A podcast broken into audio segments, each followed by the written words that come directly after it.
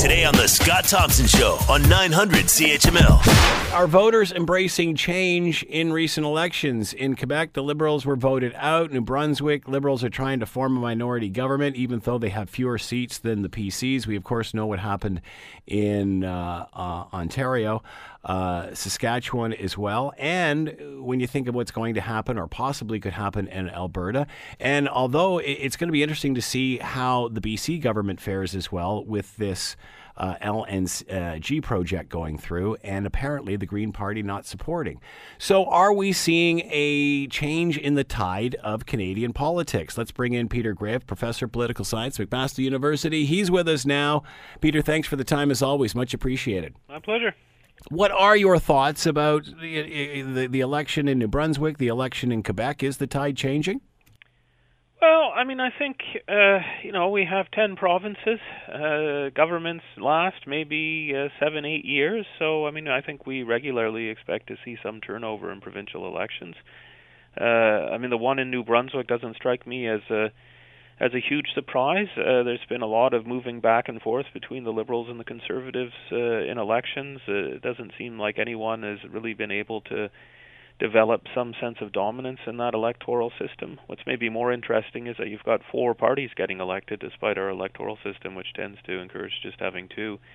Um, so that one's not as uh, a huge surprise. The one in Quebec is a bit more of a noteworthy election to the extent that we see the collapse of the Parti Québécois, so an important change after you know about 40, nearly 50 years of existence um, you know, to see that party uh, maybe not wiped off the electoral landscape, but at a low uh, below which we wouldn't have expected. The Liberal Party, likewise, in the low 20s, uh, a party that we usually expect to see around 40 percent. Again, a significant decline there, and and the rise of a new party, the CAQ. So that's a, a, a an election of much more change, I think, than the New Brunswick one.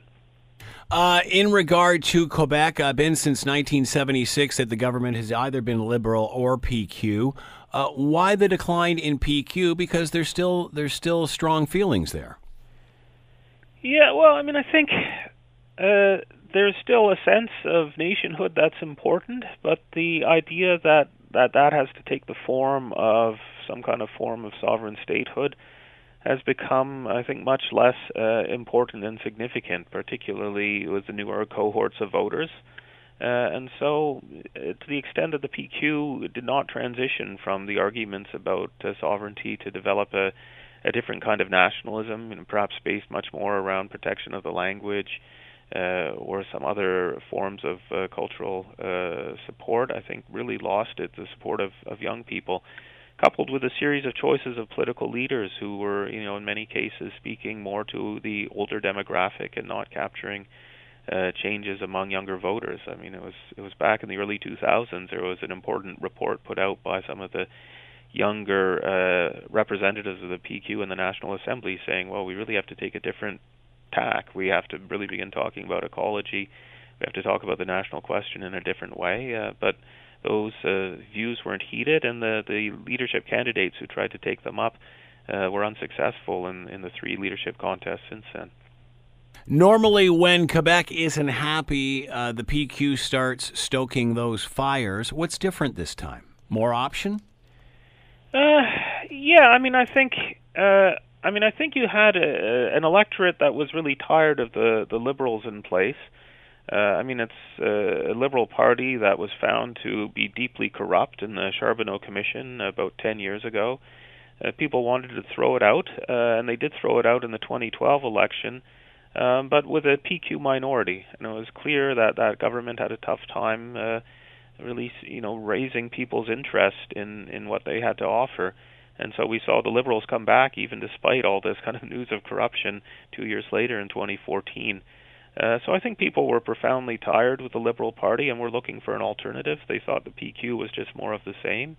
And so someone like Francois Legault, who could come forward with uh, a platform that, you know, is nevertheless quite uh, nationalist in a conservative sense, uh, keen to uh, try and limit uh, the wearing of, uh, of religious symbols, for instance, uh, you know, which is uh, tied to this idea of sustaining a certain uh, conception of, of Quebec as a uh, you know, as a society without the sort of public display of religion, so forth, uh, you know, became an important rallying point. I mean, similarly, although the the CAQ didn't have a whole lot to say about culture, they did about language and the importance of pushing uh, the language question much more, particularly around immigration. Uh, I think again, which was able to attract a more conservative-minded nationalist voter, one who in the past might have been happy to vote for the PQ. Uh, when Prime Minister Trudeau was first elected, uh, it was quite a wave. We saw that ripple through uh, the province, especially with the relationship that Kathleen Wynne and the Prime Minister had during that, that first election and such. Is it swinging back the other way? Do you do you get that feeling that uh, that you know with Quebec and and Ontario both uh, now electing right leaning uh, governments? What is that? How does the Prime Minister react to this? I mean, certainly it's hard to see him having a better day next year than he did in 2015. I mean, our electoral system, of course, uh, makes a big difference in this kind of outcome. I mean, uh, we talk about these things swinging one way or the other. In many cases, it's maybe four or five percent uh, of voters choosing, you know, the the blue team or the red team. That's enough to make it seem like we we have a pretty significant change. So, I mean, the conservatives in uh, in the last uh, federal election, going from about 38% down to the low 30s, you know, suddenly makes us see that you know the the world has changed. But I mean, they retain a a base where if they add again another six or seven percent, they might be back in majority territory. So. Uh, yeah, I mean, I think there's a way in which a government that's been in place uh, now for three years uh, is unable to incarnate change and hope in the same way because it, it's had to make the difficult decisions of governing and uh, people who had bought certain promises now see that they've been left unfulfilled. So, yeah, I think it will be a challenge for Trudeau, although for a government that's been there for three years, he's still uh, leading in the polls. He still has relatively high approval ratings, but certainly he must look at these results and see certain vulnerabilities uh, people may be getting a bit tired of him. Uh, but also the, the the capacity of running the election campaigns through new forms of media uh, kind of radical simplifications of the of facts and presentations may make it harder for someone like uh, Trudeau to to manage some of the challenges next year. You talked about other parties entering the fray. Usually they end up just being spoilers, not necessarily winning elections. This one, uh, CAQ, I guess, uh, seven years old now. Um, are we going to see more of this? Are we going to see more splintering? Well, I mean, our electoral system works powerfully to punish small parties, but I mean, as we saw in New Brunswick, uh, we had the Greens getting elected, and the Greens seem to be getting people elected in a variety of elections. Um, uh, and uh, you know, in the in, in New Brunswick as well, we had a kind of populist uh, anti-French party that came forward, the People's Alliance. Uh, you know, which uh, builds on the old Confederation of Regions party in that uh, province. Um, yeah, and in Quebec too, we had four parties competing. I mean, I think uh, when we begin to see uh, the splintering of electorates and the capacity of these parties to break down, you know, a province regionally, so even if they aren't getting a huge percentage province-wide, they're able to concentrate it in a number of seats and get representation. Uh, you know, we begin to have the possibility of electing majority governments with about a third of the votes cast. Uh, and so I think maybe it does push us to say maybe we've got to rethink our electoral system. You know, if one of the arguments people make for for the existing one is that it's you know it produces a clear result and you have a winning party, uh, it becomes you know harder to do that when you have three, four, sometimes even five parties who are able to elect members. Everybody talks about that, Peter, but do we really think it's ever going anywhere? I mean, the prime minister said that that would be the last election won in the first past the post system. I mean, we know where that went. No, I guess uh, yeah, I'm I'm skeptical myself, although uh, it just doesn't go away either. Yeah. so we have a we have a referendum about to start, and well, I mean it's undergoing. the The voting will start soon in BC about whether they want to change their system. Uh, I mean the the CAQ in Quebec uh, had as part of its platform, indeed all the parties except the the Liberal Party in Quebec were pushing the idea of moving to some kind of form of electoral reform. So yeah, again, uh, we have many reasons to be skeptical that once parties get elected under the existing system, that they want to change it. But on the other hand, uh, it seems a much more constant part of our electoral debate than it was, say, 20 years ago. uh, to the extent that we might see a province uh, put in into place, and we'd get a chance to see whether we liked the kind of politics that came out of it. Are we becoming a country of extremes, or are we just more represented? Uh, well, I mean, I think uh, we see two things happening with uh, in our politics. I mean, uh, the new parties aren't always pushing to the extreme. In the case of Quebec, we might say that the CAQ did come into place in part for the desire to have a slightly more right-wing party than the Liberals, uh, or a, a party that was a bit more right and sovereignist than the Quebec Liberal Party. But for the most part, uh, you know, the new parties are less about uh, producing some kind of radicalization than representing some voice that wasn't present. And so the Green mm. Party uh, I think would be there uh, kind of the key, uh, the break that we see in a lot of provinces in terms of them having a greater position. I mean, I do think we have seen a radicalization of particularly conservative parties. If you look at changes in in platforms over the years, from the 1980s on, the the Conservative Party went from a pretty centrist party to one that uh, is more ideological, and so we've seen a bit of polarization in the system. Uh, and I guess a question will be whether the Conservative Party, given you know some more recent uh, uh, presence of the far right in our politics, decide to open up to that, or whether they'll maintain their old position from the you know 60s, 70s, and 80s that they have no no space for uh, people pushing more sort of racist uh, views of what the right uh, entails. That being said, liberals moving more to the left, we certainly saw that with Wynne in Ontario. Yeah, at least rhetorically. Uh, maybe on a few policy issues, uh, there was a bit of uh, a left uh, tinge.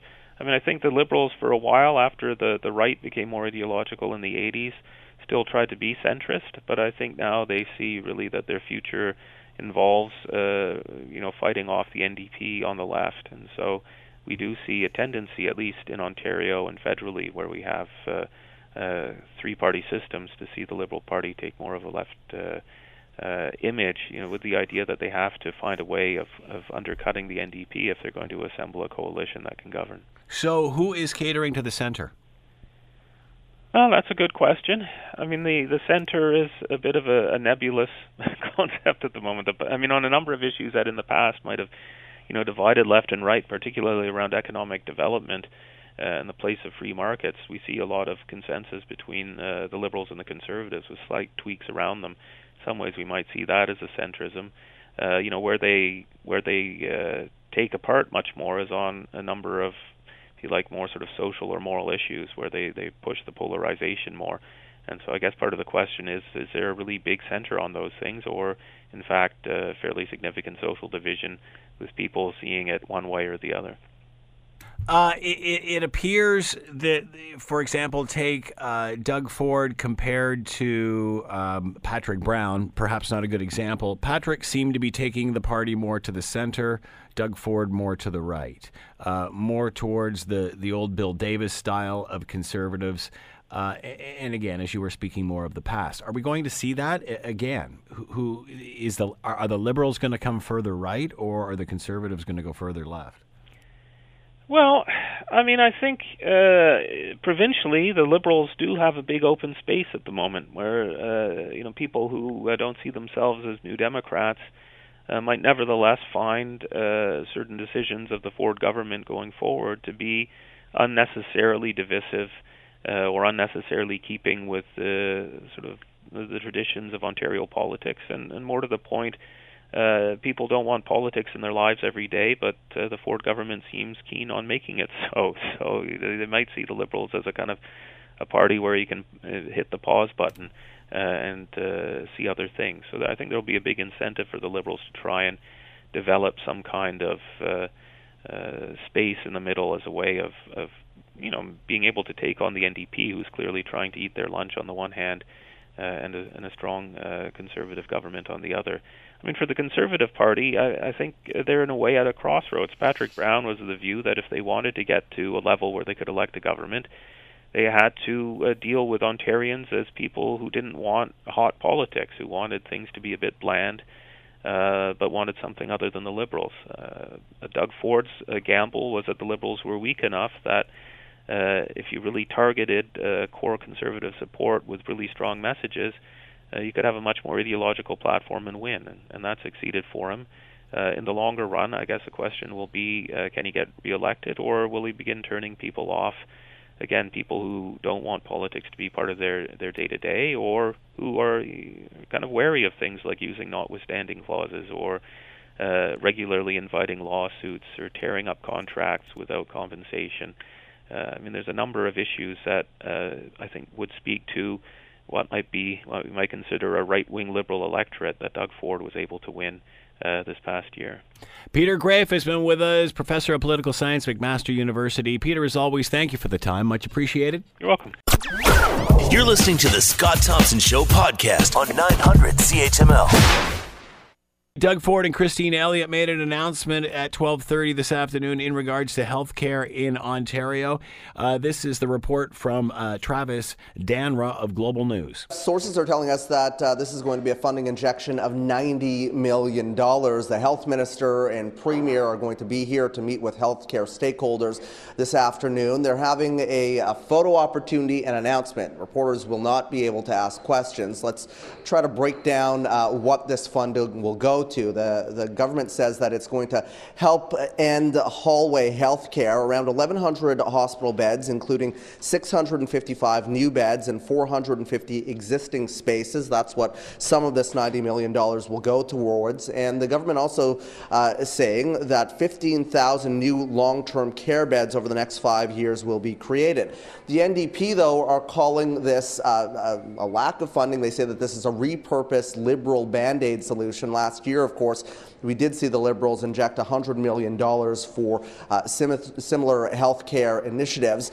Uh, and the NDP really say that they want to see about $300 million go towards helping uh, healthcare in this province. This, of course, comes, this announcement does, before the flu season when you generally see an uptick of people going to hospitals. The Ontario Hospital Association, they are applauding this, saying that uh, any investment in healthcare is good news. The Registered Nurses Association of Ontario, they will also be here as well, and their president will be uh, giving her reaction a little bit later this afternoon.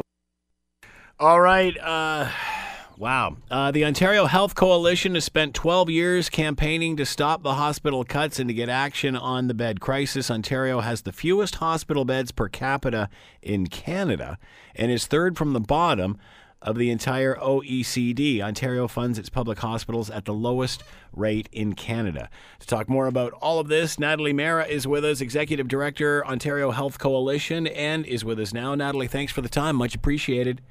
Hi, happy to be here. Thanks. I'm just uh, in the ministry building outside the announcement actually right now. So, what was your feeling when you heard all of this?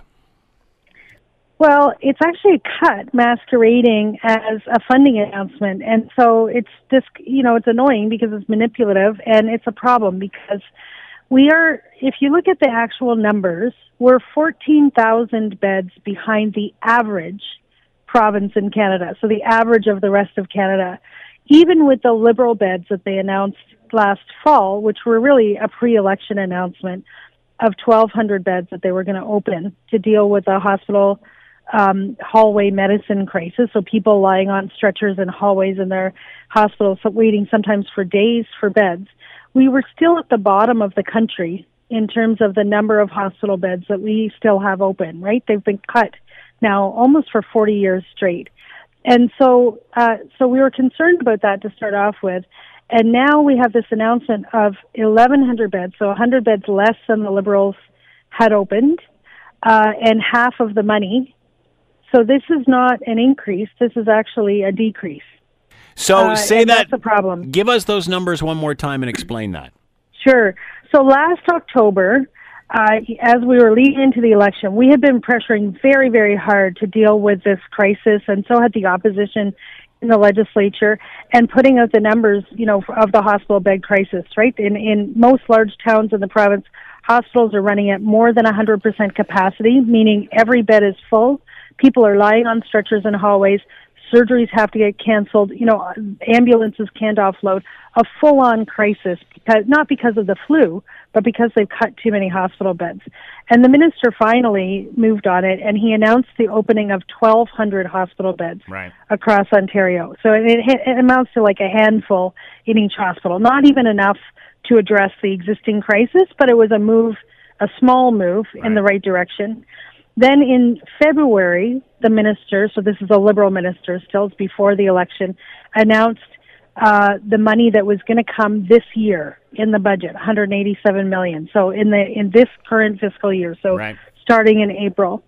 Um, and then, of course, the Ford government got elect- elected. That whole budget is put on hold, and nothing happens over the summer. The Ford government basically rolls back most of the sort of you know funding announcements and so on from the to, from the budget.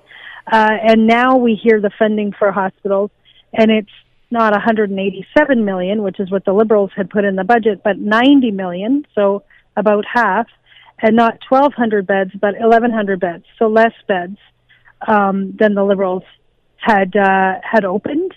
Uh, and so it's it's a funding cut masquerading as a funding announcement. So, had these beds been opened, or were they on in the process of being opened, and now they just won't be? They were opened. uh, So the theoretically, winter they so theoretically they're closing them. yeah they're closing 100 beds. It looks like yeah. Wow. Uh, Yeah. Why do uh, you, you know? You talked about where we stand, or, or we talked in the stats about where we stand as a province. Um, lowest, uh, the fewest hospital beds per capita in Canada, third from the bottom uh, in the entire OECD. Ontario finds its public hospitals at the low, funds its hospitals at the lowest rates in Canada. How, how do we have this problem and other provinces don't? How are the other provinces managing this? I think there's a real problem in the Ministry of Health. I think that there's an ideology, and it is ideology. There's no evidence to support it because no one else has been as radical in the cuts. No one in the world really has been as radical in their cuts to public hospitals as we have.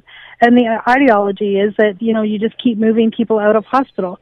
The fact is that there's nowhere for them to go. There are 30, you know, 30,000 people waiting for nursing home beds in Ontario, and nursing homes aren't hospitals. They're funded at a much lower rate. They have much less nursing care and personal support care than a hospital bed does, but they're cheaper, and that's why they keep moving people. They keep trying to move people out, and the truth is, now there's nowhere for them to go. Home care is inadequate, and you know, could never, you could never drive care to every individual home commensurate to hospital care. You know, that is just nonsense and it always has been. But it's a cover for cuts essentially. And and you know, Ontario funds all of its public services at the lowest rate in uh, in the country.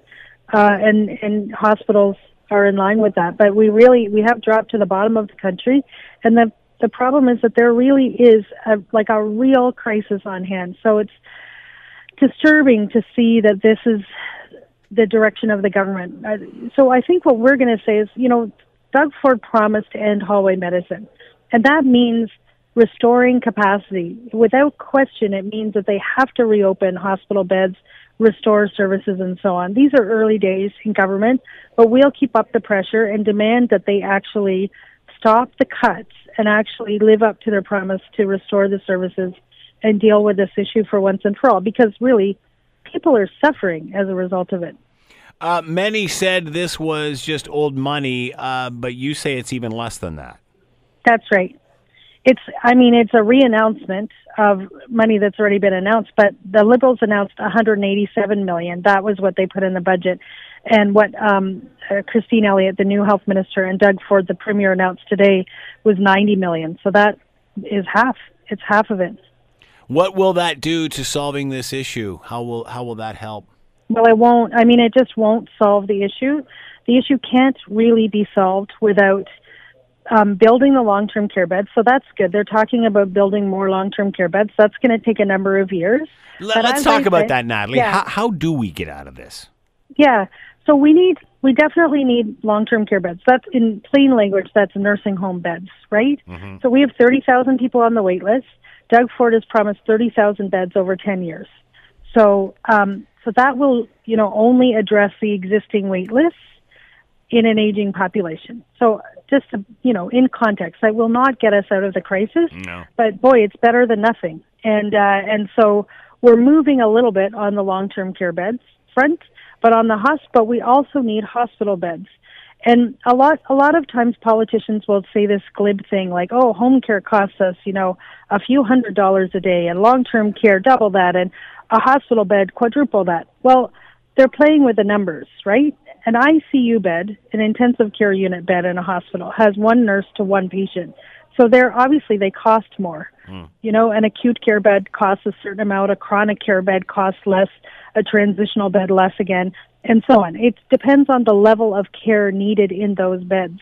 As we continue to cut hospital beds, all we're doing is shifting patients with the same level of acuity, the same level of need, to beds that have less staff and less services available for them. It's a cut in care. And so people in nursing homes already today find that if you can even get into the nursing home, that you often have to hire in extra help if you can afford it. And it's expensive. Like for a personal support worker, it can be twenty six to twenty eight dollars an hour. For a nurse, double that. And a lot of families just can't afford it. And so all of the problems that brought about the creation of public health care in the first place, the inequities, the suffering, all of those come back as they cut public health care services and offload them and download them in the way that they're doing. And so this really does have to be addressed in a serious way. Either we pay for it publicly or we pay privately when we're sick, when we're aging, and when we're least able to pay. And that does not fit with our values or our priorities as a society. And that's the message that we have to get through to the government. Uh, 14,000 below the average, uh, 30,000 needed for uh, uh nursing home uh, beds. We are so far behind. How do you make that up? Well, I mean, it's it is difficult, right? We're not going to make it up immediately, no matter what we do. But and, and as you mentioned, by the time we do, the problem's just bigger. That's right. But I think not doing anything, or, you know, in this case, moving in the opposite direction, obviously does nothing but com- compound the problem. And it is the privatization of public health care. And nobody voted for that. Um, so at this point, I mean, we just need to force the government to actually live up to its promise. I, the one thing that we have is that during the election campaign, Ontarians made their priorities clear, and every party promised concrete action on the crisis in the hospitals and on the crisis in long-term care. And so we just we have to now force them to live up to that. That's that's the only way we're to I mean uh, obviously the the the opposite is just too bad to contemplate. Already families really are suffering a lot and people are waiting too long for surgeries and really their health gets compromised sometimes irreparably as a result. Uh, you know, people are waiting in undignified conditions and unsafe conditions in hospital hallways. The violence levels in long-term care in hospitals has have gotten to a level that's really unheard of, and part of that is the overcrowding and the long waits and the the inadequate levels of care that are being provided because the cuts have just gone too far. And so we have to keep making it visible and we have to keep pushing. You know, one one of the reasons we've been so vigilant and so um, assertive about this announcement is because we want the government to get the message that we are watching and we're not going to let them get away with it this time. We're going, you know, no bait and switch. We need real action on the bed crisis now. Governments, obviously short of money, always say they can't afford this. We've pointed out that we've already fallen so far behind. Uh, you have to wonder where the money is coming from to, to, to, to even bring it back to where, where it should be. Is privatization an option? Is it about efficiencies or is it about we just need more money? Well, they are privatizing, and that. And thanks for asking that. I appreciate it because people may think that, but of course they are privatizing by not providing it publicly. People have no option but to pay privately if they can afford it. The problem is people can't afford it. I mean, even the upper middle class can't afford a private um, long-term care home bed. They're just too expensive, and they can't afford to bring in private nursing care and private uh, personal support care. They just can't afford it. That's why every industrialized nation on earth, save the US really, has a public healthcare system. And, you know, the, the solution to underfunding of the public health system is not to cut it more and privatize more. The solution is to actually have an honest conversation with the electorate about what's going on. Ontario funds our healthcare at the lowest rate in Canada. Every other province is able to do better, right? So there's no question that it, this is a political choice and not a necessity. And actually, the plan is for more cuts to come, massive cuts. And, you know, those, that is the exact opposite of what Ontarians need and what they actually think, I think, that they voted for. And so we have to, we do have to address that. There is some money available too that could go to care that isn't going to care, and that money needs to go to care rather than, say, consultants and executive salaries and so on and so forth. But in addition, we need an injection of funding, and that means fair taxes. That means you know proper a proper approach to the province's revenues. It means an end to the cuts immediately and a start to you know rest- actually restoring services and ensuring that money goes actually to care for people. How can other provinces not be having the same issue? Well, they just haven't cut. They haven't. I mean, we've had the largest corporate tax cuts in the country by far, and you know, we, and the co- corporations are sitting on billions of dollars of dead money. So that money isn't actually going to job creation and so on. And we've also had major tax cuts, mostly that benefit the wealthiest um, income categories, and and those are continuing. And the pl- plan under Doug Ford is for more of those. So, yeah. That being said, you know, we've just spent 15 years with a liberal government and it wasn't done that way at all. So uh, here we have two different governments and the same result. Sort of, yeah. I mean, the liberal government also brought in six, about four, uh, between four and six billion dollars a year in corporate tax cuts. So they also, you know, adopted the same approach in some ways. And they cut hospitals. I mean, they, for what, 12 years, I know you and I have talked a lot about this over the years, but I mean, for 12 years, they held funding 10 years sorry straight they held funding for hospitals at below the rate of inflation so in real dollar terms a cut or absolute zeros. so you know negative negative funding levels for hospitals for 10 years straight why do you think they did that i mean there must be a reason behind it natalie what what's the yeah, reason they're trying to save money what's yeah what's the reasoning behind how you're supposed to do your job how do you move forward yeah, so they, I mean, they did it to save money um, and to pay in part for the corporate tax cuts and so on. And it's the same reason every government has done it. I mean, they're trying to, they're cutting services in order to pay for the tax cuts, essentially. So does that mean the only one left for you, uh, Natalie, is the NDP? I no, know, I no. know, I know. We don't want to get political here, but I mean, no, it just se- it just yeah. seems we can't, we can't, we, we can't seem to move forward on this, despite the government. Well, I mean, we saw a step forward in the fall with the announcement of the 1,200 new beds. Yeah, but that's an Um, election fact- promise. Let's be serious. I mean, you Yeah, know, I mean they opened. I mean they were opened over the winter, and that was that was the beginning of moving forward. Now, you know, even this current government, which is going to bring in a lot of cuts, is is maintaining what 1,100 of the 1,200 beds. So, you know, people are afraid. for the sake of a hundred, and you Mm-hmm. and you being able to come on the show and say that, you'd think they just leave it the same. I know, really. Like, why would you even want to, for the sake of a hundred beds? Why would you do? Why would you shoot yourself in the foot with that PR gaff? I mean, come on here. Uh, Yeah, yeah. Bizarre. know. Natalie It is. Mehra has been with us, Executive Director, Ontario Health Coalition. Natalie, as always, thank you for the time. Uh, Uh, much appreciated. Thanks for having me. Good luck. Okay, take care. You're listening to the Scott Thompson Show podcast on 900 CHML. An Ancaster home has been featured in a hoax involving Supreme Court, U.S. Supreme Court nominee Brett Kavanaugh. This is bizarre. A claim emerged on social media that uh, an irate left wing protester or protesters had vandalized his home.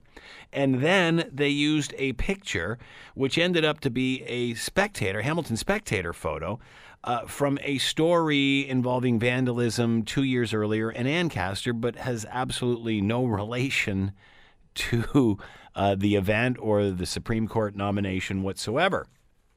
So, as we talk about fake news, do we have the ability to recognize it? Here's a great example of U.S. fake news using a local Hamilton image. To talk more about this, Simon Kiss is with us, professor, journalism leadership, Wilfrid Laurier University, and with us now. Thanks so much for the time, Simon. Much appreciated. Thanks for having me. You know, we hear about this sort of thing all the time. We hear about fake news. Perhaps we not, uh, we, we maybe not recognize it as often as we should. Are you surprised by this story? Is this a typical example? It's bizarre uh, for it's it's bizarre for one thing. Uh, am I surprised? I'm a little surprised at how bizarre it is. I guess there's people out there in the world that have time in their hands to dig up random photos and attach them to news stories that they're interested in. Um, so yeah, I, I'm a little surprised, I guess, but the way the world is getting crazier, I seem to be more and more surprised every week.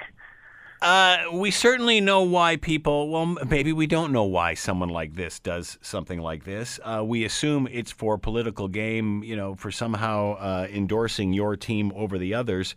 But as you said, um, you're making you're making stuff up. You're you're taking an image that doesn't even belong to a story and adding it to uh, something that's that, that's completely unrelated. What's the purpose of this? Is it is it to help the cause no matter what, or is it I got nothing better to do? I think probably I I would guess people have a political motivation that they're trying to further their cause, um, and they think that whatever serves the narrow political interests of their cause is is uh, fair game. Why is this okay now, or is it? Well, I think in some ways it's always been okay. So we have a feeling that the partisan conflicts we see now are deeper and more intense than they have been. And there is some evidence to suggest that in the United States in particular, some forms of partisan conflict are getting more intense and deeper. But on the other hand, if you think a little bit about the, the long history of democratic partisan conflict, uh, you, you quickly settle on even more intense, violent forms of, of conflict, right? So if you go back to the 1950s, one example that I, I read about recently was a lot of Republicans actually approved of the Kent State shootings, um, where several peaceful college anti-war protesters were uh, were were gunned down, and and a lot of people thought that was okay. Um, you know, and then you go back to the 19th century. Uh, partisan conflict between Democrats and Republicans ultimately spilled out into the Civil War. Hmm. So, um, partisan conflict is kind of built into the system, and it has been even more intense than it has today. There's always been a difference of opinion. There's always those that will go to their grave fighting for a cause. But where's the dignity? Where's the ethics? Where's the honor? I mean, because at the end I, of the day, this is uh, lying with modern technology for sure it's lying with modern technology. Um, but uh, to you know, for a partisan who has a very clear vision of what uh, justice is or what the right thing to do is, it doesn't take too many logical leaps to get from there to the belief that anything in the service of that end is is just, right? So it becomes uh, an ends justifies the means. So if you kind of deeply believe that a lot of the, say, the, the conservative right wing talking points um, about how we're locked in a culture war and getting away from religion is the under is undermining the foundations of our society. If you deeply believe that, then what's the big deal in um, kind of cribbing together a, a, fake news story that at some level, you know, is clearly wrong and a lie, but um, communicates kind of a a truth as well, which is that the left, sorry, on this story, right, the, the gist of the uh, uh, of the fake news was that some extreme left wing protesters had vandalized Judge Kavanaugh's home, mm-hmm. which is not true. But you know, let people are mobilizing and um, taking him to task and um, criticizing his adherence. So, in the mind of some, you might say it's a distinction without a difference. Are we? We're certainly more aware of fake news and stories like this, although some still may be confused. How do we identify what's fake or real? Do we really care? Or do we just want to hear something that supports our narrative? Mostly, we just want to hear something that supports our narrative. Um, there's a segment of the population that uh, sort of is neutral generally in uh, partisan conflict and might be more interested in um, adhering to, to facts.